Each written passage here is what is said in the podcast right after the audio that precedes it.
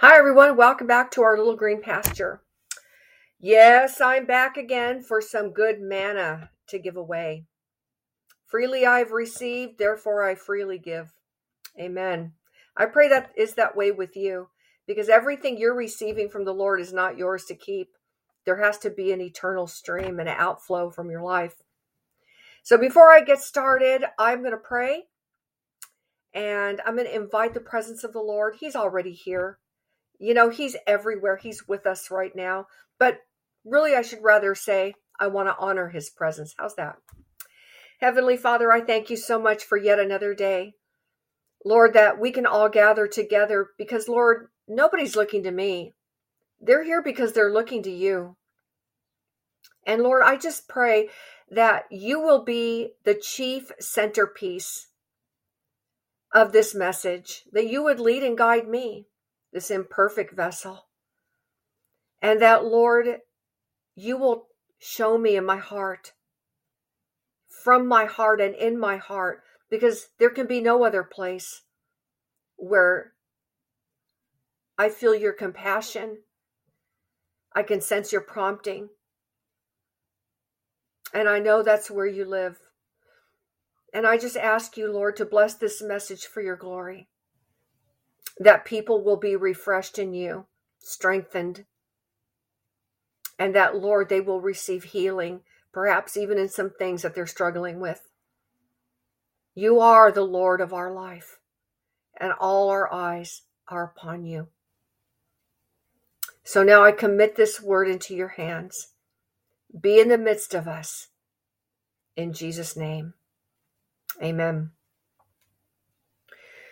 So I'm just going to begin here and it's going I'm going to let the waters flow. Speaking of waters, this morning after I had prayed, I was reading my Bible and all of a sudden I just I felt like an assault happened to me in my mind where as I was reading the word, wouldn't you know, that I had a really bad memory of something that happened in my life and I was like, "Oh, please, no." I know I'm forgiven for that. Like I said that out loud. As soon as I said that, I went back to reading and another one. It was like a Pez candy dispenser. It was one thing after another. And I said, that is enough. I mean, I, actually, after the first time, I said, Lord, this is my time to read with you. And I ask that you push the enemy out and that you give me the blessing of undisturbed uncompromised time with you and your word. I had to work through it really hard because the more I tried to read, I kept having to go back and reread, go back and reread, go back and reread. It was like there was such a con it, it, there was so much um pushback. And I thought I've been here before. I know what this is. And yet those memories invaded my soul and it affected me. And I started to feel my soul, myself kind of go downward a little bit because they were really, really super painful memories. And it had nothing to do with guilt or that I don't, I'm not forgiven. It was nothing like that. It was such an assault, like to drag me down and to pull me down. And it was such the accuser, like, look at what you did that day. And look at what happened when this. And remember that. And it was fiery darts, and they were fiery and they were piercing with fire. And I couldn't take it. I got up and I said, I'm going to go get a cup of coffee. I put my Bible down for a second. And as I was walking to my coffee pot, I heard these words in my heart The rivers of the Lord do not flow backwards. And I knew I heard from the Lord. And I knew exactly what he meant. You know, like to you, that may not sound like anything, but I understood what he meant. Because, see, the day before I was reading in the book of Ephesians and I make all these little notes about everywhere that I see, I saw walk, walk here, like I wrote it down, that we walk according to, uh, that we don't walk according to the course of this world, but that we walk worthy of the vocation wherewith we are called that we henceforth walk not as other Gentiles walk, that we walk in love, that we walk as children of light, light and see that we walk circumspectly, not as fools, but as wise, redeeming the time, for the days are evil.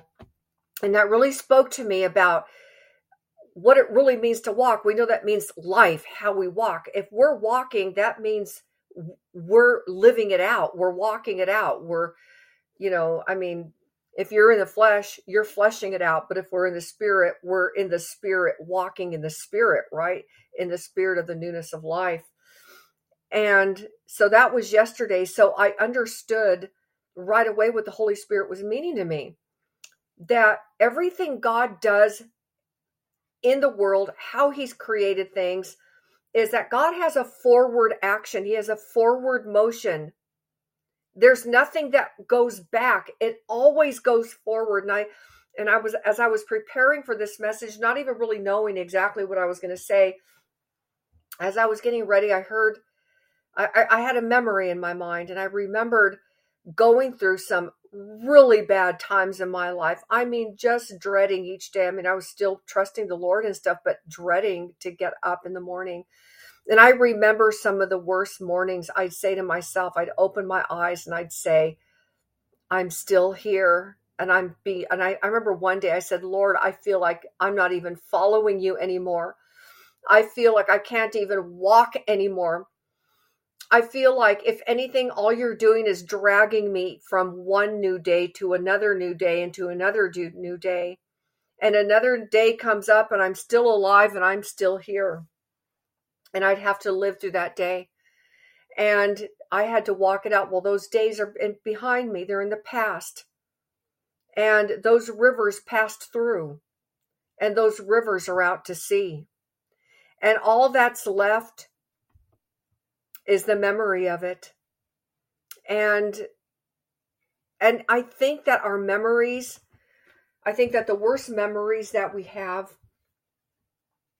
the more they make an impact on our minds. So sometimes it's not always a spiritual attack. Sometimes just because of what how we're created, we're gonna we have a memory, and for whatever reason, it comes to mind. And so when I started thinking about that, about those words that he said to me that the rivers of the Lord do not run upstream. And I thought, you're right, Lord. And every day is a different day, it's a new day. And then I started to think about being alive in Christ and what it really means to be alive in Him.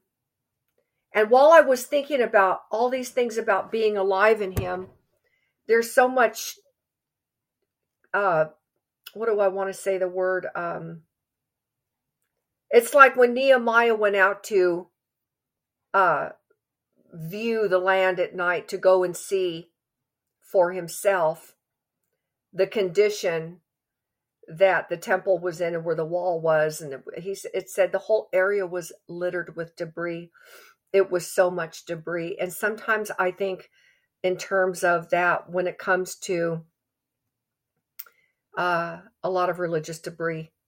We we tend to pick up a lot of religious debris and we really don't realize it. And the debris takes over until, like Nehemiah said, he goes, There was so much debris, there was so much work to do. You know, I mean, just just seeing that just really spoke to him about how badly everything was broken down and I thought, you know, that God wants us to have a life. And the lives that you and I are living, you know, we, we get so caught up as Christians in the way we um, do things. And we try to live up to things. And, and there, there's all these things that we're trying to do. Like this morning, I said to the Lord, and I think it's just because I'm getting older. And I said to the Lord, I sat down let out a big sigh, and I said, You know, Lord, I just want to be with you. I just want to sit in your presence. I said, I don't want any duty prayers. I just want to talk to you. And I want my heart to touch your heart. I want your heart to touch mine. You are the Lord. You're taking care of everything. And I remember, I mean, I just thought in that moment, that's funny how I said duty prayers. Are you doing duty prayers? Because I'm going to tell you something. I don't know about you, but if I'm not feeling it in my heart, I'm going to wait for the Holy Spirit to move in my heart. So if I really do pray for you, it's going to be because the Holy Spirit is moving in my heart to pray for you. Now, yes, I'm going to pray for people when they ask me. It's not like I have to always like, okay, I have to feel it, right? It's called raw faith. I'm going to trust that God knows what this person needs. He already knows what the person needs, but he likes us when we ask for them. So let me get on rabbit trail here. So I was thinking about how, and then, okay, so let me uh, sticky note that over there. So then I was thinking about something somebody recently said to me. A woman wrote to me and she said that she was having a conversation with somebody and she was talking about how she felt really bad about something and she repented to God for it and that the woman chastised her and said repentance is works. You know, and there's this whole thing about works, right? And I'm not here to give you a lesson on James chapter 2. You could read that, you know, the works and faith chapter. It's a wonderful chapter, but I really just kind of want to flow more freely on that. Um, and I thought, if you're not, if you're walking in the Lord and living in the Lord, if you are truly a new creation, then you're going to animate the life of the Holy Spirit of that new birth within you. And your outward person and your carnal understanding can affect that. Because if if you're believing, here I go. I, didn't really plan to go here, but I'm going to do this. I'm kind of on that trail. But if you're thinking that repenting to the Lord is works, you're wrong. Are you sorry for your sins? Are you sorry? I know I am. I can't speak for you. I mean, if that's your belief, I don't know what to say. You know, I'm not here to judge you and pick on you, but I don't agree with you because the word doesn't teach that. And so I was thinking about the life that we live. It's like every little thing we do. It when we are in Christ and we are a new creation, then our outward man is really the vehicle of your soul and of the inward man. And you delight to do good. And everything you do is an animated expression of the life that's in you by the Lord. You know, I look at this word that says in Nehemiah 11 12, it says, Of the sons of Asaph, I cut the scripture in half, but he was going over like we'll start here. The overseer also of the Levites at Jerusalem was Uzzi, the son of Bani, the son of Hashabiah, the son of Mattaniah, the son of Micah. But this is the part I want you to hear. Of the sons of Asaph, the singers were over the business of the house of God.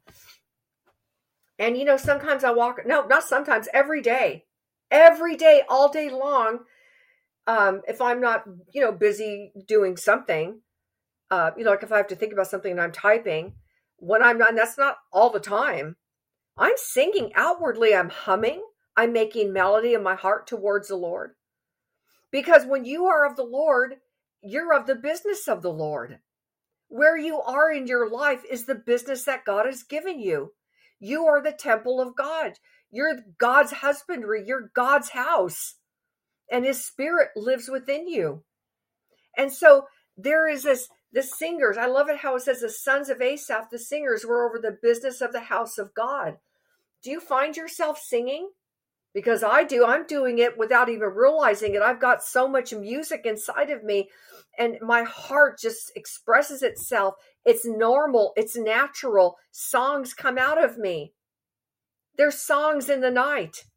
He gives me songs of deliverance when I've overcome, when I've gone through something and I've come out and I'm singing, It is God who shall do valiantly. He it is. You know, I go and I sing, you know, and I shout for victory that God is King. You know, if I'm mourning, even if I'm sad about something, then the Holy Spirit brings to my mind songs that I, that, you know, in the morning when I rise, give me Jesus. You know, I think of scriptures, He maketh the outgoing of the morning and the evening to rejoice. His word, and the more you spend in it, the more that life is flowing through you, like that river I was telling you about. The river flows through you and it's supposed to flow into the lives of other people. Don't be mistaken. If you're truly born again and you truly have the life of Jesus Christ living within you, it says, It is God who both worketh in you to will and to do of his good pleasure. He's doing it in you. He's changing you and making you like his son. And everything you're doing is no longer robotic. You're no automaton. And you're over the business of the house of God. He's given you business to do in your life. I don't care if it, you're changing diapers, you're over the business of the house of God. If you're a man who's working at, you know, at a school and and you're a, a, maintenance man, you're over and you're humming and you're singing, you're over the business of the house of God. And whatever business God gives me and God gives you, that's the business that we have over the house of God. And i i there has been times where i've just been so down and sad that no song came out of me. I didn't even have a song in the night.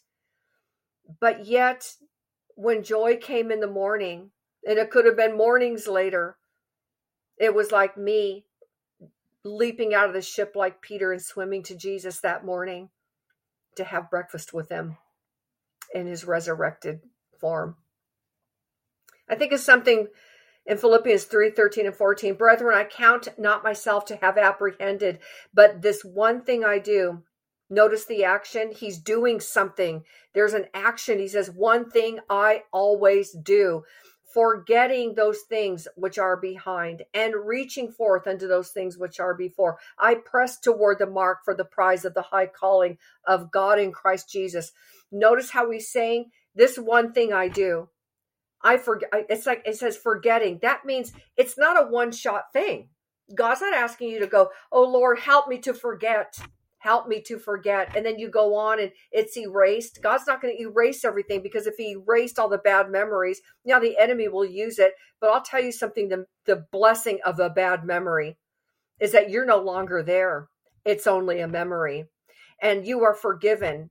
And whoever you know the the whole like whatever has happened to you in your life whatever things you did it is only a memory those are waters that are passed under the bridge and they are out to sea and they are in the deepest of the sea. But he says forgetting those things that means as you're going along and those things are coming along it's no benefit to dwell on it. There's, there's no benefit in you hanging on bad memories. You know what i one day god gave me this image in my mind. I was just going around like for days, weeks, I don't know, but I just was like plagued with bad memories. And one day I was sitting in my bed and I go, I had an image of a graveyard and I saw myself in this image in this vision in my in my mind and I was walking around in the dark from gravestone to gravestone and I was just walking around and I felt the Lord saying to me when you dwell there you dwell in things that are dead you're dwelling in a graveyard. You're dwelling in things that no longer exist. There's no light there. And I understood that all these bad memories are like a graveyard. And if you're going to, if there's going to be any memory of them, then it has to have a purpose. And you ha- and I thought to myself, I have to exercise myself in that, Lord, because I have so many bad memories. But I felt the Lord saying to me one day, when I was being plagued and bombarded. And I remember I just broke down in tears after three weeks. I mean, I, I it was it was an onslaught, and I felt God saying to me within my heart, He said, "Your your bad memories uh, are coming from the enemy." Because I understood it, and maybe it didn't come out exactly in those same words, but he was showing me that it was of the enemy. And I remember even before that saying, Lord, rid me of the enemy, sever the sever him from me. And no matter what, it got worse and worse and worse. And then I felt him say to me, Stand up. And I got out of my bed I was reading my Bible. I wasn't like lamenting. It was just a time I was having prayer in the morning. And he, and he said, when he does that to you, you tell him, Yes, that did happen to me, but praise the Lord, he delivered me from your awful power. And the and and every and so right then I felt that that power come in. And I said, Yes, every time something came in, I I would just I felt this power and I knew it rose up within me. And I said, Yes, that did happen to me, but praise the Lord, he delivered me from you oh, yes, that did come my way. And yes, I did do those things. But praise the Lord, all manner of sin and blasphemy has been forgiven of me. And you want to know what? Within seconds, pow, it broke and the enemy left me. You see, bad memories are to keep, and he uses them to keep you bound in that graveyard of darkness where every grave, every headstone, that's another thing I saw in that vision God gave me, that those headstones, every one of those headstones had a mark on them of something I did that was sinful in my life. And so the Lord showed me it's dead and buried and gone. It's just a walk through the graveyard. And so when I see forgetting those things which are behind, and then he says, reaching forth. So this is an ongoing thing that's happening in your life and mind. Don't let the enemy pull you back. Don't let him do that to you. You have to exercise yourself in his word, even your own will, because a lot of times your will is weak. My will was weak. I had to understand that the enemy likes to bind our will because if he can bind our will, then he can bind our mind and he can bind all parts of ourselves until we're like little slaves going, Lord, I just don't want to help me, Lord. You know what? I had to really get up this morning and say, no more, no more. And it finally left me. But you see, sometimes when I look back at that, I think, you know what? The Lord showed me in this word, forgetting those things which are behind. And I just said, I'm forgetting all those things because they are behind, they're not before. You know, the cross before me the world behind me. All my sins are cast away from his face. My sins and iniquities, your sins and iniquities, Jesus remembers no more. The only one that remembers them is the one who was responsible for getting you to do it. And so, because he's the cursed one and going into the lake of fire, he wants to make you miserable as many days as he can, but forsake that because the joy of the Lord is now your strength. You have been delivered from his kingdom and translated into the kingdom of the dear son. And I want to go forward because it says, I press toward the mark for the prize of the high calling. Look, there is such a prize. There is such a high calling in your life. And don't confuse it with religious works. Don't confuse it with perfect church attendance. Don't confuse it with duty prayers and duty devotions. Don't do it. If you want to get up every morning and you want to read the Bible, which I do because I desire it in my heart, it's the bread of life, it nourishes my soul. But don't do it out of duty because it's like, you know, okay, I'll put it this way. When we were little, my mom was a health food fanatic.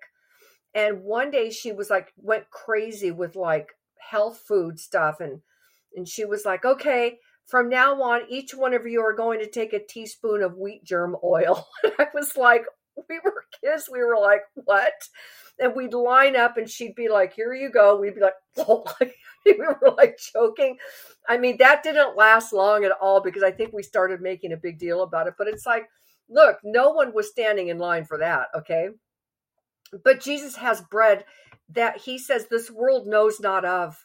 It's the bread of life. He is the word of life. And when you read his word, like today or yesterday, when I was reading about walking according to the not walking according to the course of this world, but walking in love and so forth, I realized that our life is an expression of the brand new life. That's why I laugh when people go, Well, that's works, that's works. And I say to myself, You're stumbling on the stumbling stone because if you if if everything you think is works you have no idea that it's pure joy to live for christ in every way and, and listen it says it says um, in ephesians 2 8 it says, For by grace you are saved through faith and not of yourselves. It is a gift of God, the gift of God, not of works, lest any man should boast. So when he says not of works, that's where people grab onto that. See, it's not of works, it's not of works. It's like, in other words, nobody can be born again unless they believe on the one who died for them. Nobody, even if I said to the Lord, Lord, I choose to die with you. Well, Jesus isn't asking me to die. He already died for me. The works were finished from the foundation of the world. That's what Paul means. So if you look at that word and say, not of works as any man should boast, because during that time, and God knew that furthermore, there was going to be false religions that were going to say you have to earn salvation. You know, there's I'm not, I'm not going to go through all the different religions. You know what they are? They're works orient. They're works based. And but we are God's workmanship. He goes on to say, for we are his workmanship, created in Christ Jesus unto good works. See the difference? So now we're a new creation. It brings about good works. And so we're it says that we uh, that God hath ordained that we should walk in them. So there's that word walk. And you know, I thought, and, and as I was getting ready, all this came into my mind. I thought, Lord, we animate your life on earth. We run in the path of your commands. We walk in your paths of righteousness. We walk with you. Um, uh, we we learn of you that you are uh, meek and lowly of heart. Uh, we cry unto you. We love you. We wait for you. Um, and I run on to say, I was actually saying for him. We sit with him in heavenly places. We drink of his living waters. We read his word. We think upon his word. We exercise ourselves unto godliness. We pray to him. We bow before him. We talk of his righteousness and greatness and goodness from day to day. We sing to him. We worship him. We obey him. We look to him. We look for him. We serve him. We taste him, touch him. We hope in him. We live and move and have our being in him. We stretch forth our hands to the poor. We labor in the Lord day and night. We stand in the gap. We stand on his side. We visit the orphan and the widow. When we have any chance, we do good. When uh, it depends on us, we live in peace with all men. We live in him and we die in him. And I think of John and Peter, look at them. Would you call it works that they ran to the tomb to go see if it was really true what that what the women said that he's alive that he was seen? Mary was up before sunrise to see his tomb. Is that works? Peter swam to him. Is that works? I hope so because those are the good works and that was on the right side of the cross. You know i think of corrie ten boom would you call it works that she was saving all those jewish babies? Would you call what all the missionaries that have gone by that have gone through the life would you call it works for the people for the great hymn writers john and charles wesley? Would you call that works? That they opened up their heart and the flow of the holy spirit and the beautiful anointed music came from them would you say that's works would you say that it's works when i'm visiting my mother and i'm helping her eat because she can't see her spoon would you call that works? Would you call it works to open the door for somebody who can't open the door for themselves? Would you call it works when you're walking by somebody who's starving and you're walking out with uh, a take, you know, a leftover meal and they say, and you see they're hungry, is it works to hand them food? It, it, what is it is it works when you when you see Jim Elliot and the three other men who died at the tip of a spear when they went and preached the gospel. Would you call that works? I mean, I can go on and on and on. Those are the good works. And you know what? When you go to heaven and you stand before the Bema seat, it says that every man shall stand in the presence of the Lord. That's chapter 9 of Romans, First Corinthians 9, to give an answer for the things that they did in their body, whether it be good or evil. You know, I want to read something here.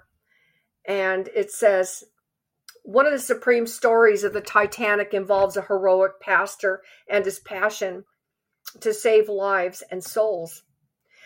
When pastor and preacher John Harper and his six year old daughter boarded the Titanic, it was for the privilege of preaching at one of the greatest churches in America. Moody Church in Chicago, named for its famous founder, Dwight L. Moody. The church was anxiously awaiting his arrival, not only because of the pending services, but to meet their next pastor. As Harper planned to accept their invitation, Harper was known as an engaging preacher and had pastored two churches in Glasgow and London. His preaching style was suited for an, evangel- for an evangelist, as testified by the words of another local pastor. Quote, he was a great open air preacher and could always command large and appreciative audiences.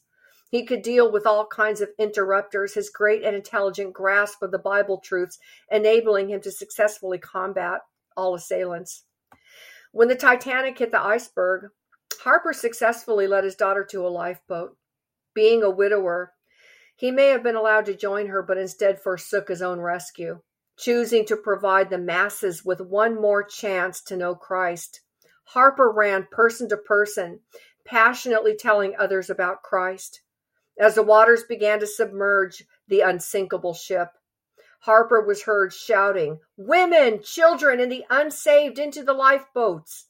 Rebuffed by a certain man at the offer of salvation, Harper gave him his own life vest, saying, You need this more than I do. Up until the last moment the ship on the ship, Harper pleaded with the people to give their lives to Jesus Christ. The ship disappeared beneath the deep, frigid waters leaving hundreds floundering in its wake with no realistic chance for rescue. Harp, Harper struggled through hypothermia to swim to as many people as he could, still sharing the gospel. Harper eventually, eventually would lose his battle with hypothermia, but not before giving many people one last glorious gospel witness. Four years after the tragedy at Titanic survivors meeting in Ontario, Canada, one survivor recounted his interaction with Harper in the middle of the icy waters of the Atlantic. He testified he was clinging to ship debris when Harper swam up to him, twice challenging him with a biblical invitation to believe in the Lord Jesus Christ, and thou shalt be saved. He rejected the offer once, yet given the second chance, and with miles of water beneath his feet, the man gave his life to Christ. Then, as Harper succumbed to his watery grave, this new believer was rescued by a returning lifeboat. As he concluded his remarks at the Ontario meeting of survivors, he simply stated, I am the last convert of John Harper. When the Titanic set sail, there were delineations of three classes of passengers. Yet immediately after the tragedy, the White Star Line in Liverpool, England, placed a board outside its office and only two classes of passengers reading known to be saved, known to be lost. The owners of the Titanic had simply reaffirmed what John Harper already knew. There are people who know Christ and will spend eternity with God in heaven, and many others who will not. And would you say that John Harper, what he did, would you call that works? Would you say, well, I thought you said it's by grace? There's no argument here. You see, John Harper already saw himself in heaven. And he used his life. He succumbed to the fact, okay, this is it. I'm going to die. And he had strength to go even in those icy waters to reach one more person. And now back to bad memories. See, bad memories keep us fixed on ourselves. But God wants us to fix our eyes and our hearts on Him. He wants us to be forgetting continually what is behind. No more, no more trips through your personal interior graveyard. It's time to leave the graveyard and stop looking at all the headstones of the time you did this and the time you did that, and when this was done to you, and when that was done to you. You see, John Harper, because of him, many people were saved. Because you know why? Because he was a man that lived in the spirit and he was alive and he was ready for action.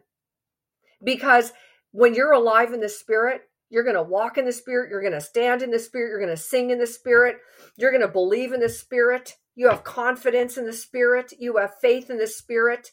Faith without works is dead. It's the same without the body, the soul. If it's not in the body, the body is dead. Don't listen to any of those teachings where that's works, that's works. That's a lie. That is a heresy because we're created unto good works unto Christ. We're created in Christ. We are his hands and his feet. And there are many people, it says, Let your light so shine before men that they may see your good works and glorify your Father, which is in heaven. And it is the Father that worketh in you both to will and to do for his good pleasure. You know, you are God's workmanship. You know, I'll tell you something. Jesus got out and he went out around and he went from village to village. He went from town to town. When you read in the book of Acts, their strength it says in, in isaiah it was talking about the you know the religious rulers of that time. It says their strength was to sit still. I don't think it was about the religious, religious rulers. It became what the people became. That they just left off believing god and and their strength was to sit still. What is your strength today?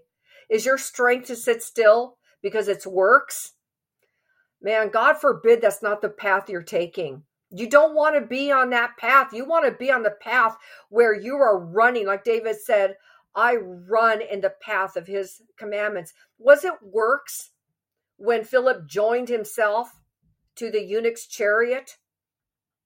No, it wasn't. Was it is it any is, is anything works outside of the Bible in modern day? Look, whatsoever things you do, do it as unto the Lord, not with eye service, not as men pleasers, but with a heart to Him. And if you're truly born again, it's as easy as breathing air. You don't have to plan it, you have to be ready. Let me tell you something. I was visiting my mom the other day, and my mom was telling me that she was uh, feeling. Um, and she has dementia, so she doesn't, you know, she kind of gets lost, but there's parts of her that's still at the surface. And she said, you know, Joni, she said, um, you know, I do ask God, but I've been mad at God lately. I'm like, why have you been mad at God lately, mom? And she goes, because I see all these terrible things all around me. And where is he? Where is he? And I said, Mom, Jesus is right here with us. God is with us. God is not just in one location and then another. And God's love is real. And He has all the answers. We don't have all the answers. We don't know why everything is the way it is but trust in God. And I began to explain to her about the love of God. And I went deeper and deeper. And, and I was talking to her about his friendship with us and that he's a faithful friend in time of trouble, a faithful brother and faithful God, Jesus Christ. And I was talking to her about all these things, and she started to feel better and better. And all of a sudden, I hear behind me this man go,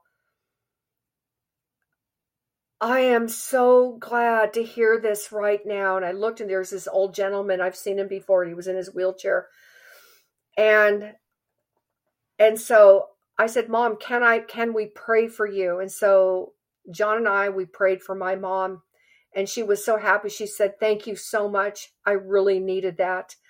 And I looked at the man and he was just like looking at us like this. And so I walked I said, "Mom, excuse me." And we went over to that man. And I said, uh, what is your name? And he told me his name and I said, "Would you like us to pray for you?" And he goes, Yes. And he said, I'd like that. He goes, Ever since I've been here, he goes, This is the first time I heard anything like this. And so we prayed for him. And there was, we could feel the presence of peace, the presence of the Lord. You could feel his presence. He's quiet in his presence. He's peaceful in his presence. And it's a kind of peace that is it of his presence. And there was that silent, quiet power of the Holy Spirit. And it was right in that area where we were. And we left. See, that's, was that works? No. We're vessels. We're vessels pouring out his life. And we are offering cups of ice cold water to thirsty souls like good news from a far country. So is good news from a far country. Are you bringing good news from afar, the far country of heaven? Are you? Because you see, Satan wants us to dwell in the graveyard. You know, one last thing I remember Aimee Semple McPherson. Remember her? She started the Foursquare. And I read her book. And this one part, it was, you know, it was her biography. And there was this one part that as a young bride, her and her husband felt they were led to go to China. And they went to China. She said, We stayed in such this awful place. Well, the, uh, the, the biographer wrote that. Um, so there's, you know, he's writing about what she had said and he's writing it down. The book is called Sister Aimee, and uh, it was like such a dangerous place and there was crime and even murdering and all that long. She'd hear horrible screams and everything. And and she said at first when they got there her husband he would go out every single day and he would try to evangelize. And then he'd come back. And then time started to go on and at this point you know she had gotten pregnant. She had had a baby. Um, so they were there for quite a while and she said it was said of her and her husband that said of her husband that he started um, coming home very late and down, just down, you know. And she said to him, Where have you been? You come home late every night. What's wrong? And he said, She goes, You leave in the morning and you come back late at night. What are you doing? And he was so despondent and full of despair. And he said, You know, ever since we came here, I've gone out trying to lead people to the Lord, but no one's interested. And one day I was walking and I walked by a graveyard and I saw that it was a graveyard for the missionaries that were here before us. And so it was a missionaries graveyard. And so I went into that graveyard and I spent time there. And so every day when I leave this house, I spend all my time at that graveyard until he became so full of despair and so despondent that he had no spark of life inside of him by the Holy Spirit. That's that light went out. And she said that he came down with malaria and a week later he had died. And then her life went on. Don't dwell in those graveyards. There's nothing there for you. There's nothing there for me. And let's be like that man, John Harper. Let's use our life for God's great glory because by faith we love God and we walk in Him, we move in Him, we breathe in Him, we touch Him, we taste Him, we reach out to Him, we bow before Him, we sing before Him, we move and live and have our being in Him. Our whole life is an animation of the new life of Christ. And I'm not talking about perfection and doing everything like an automaton. That doesn't make you real. What makes you real is when you trip and fall and rise up again seven times and you people are aware that there is a God when they see your life thrive and grow and bear fruit in old age like the cedars of Lebanon. Amen. Like the cedars of Lebanon, which God hath planted.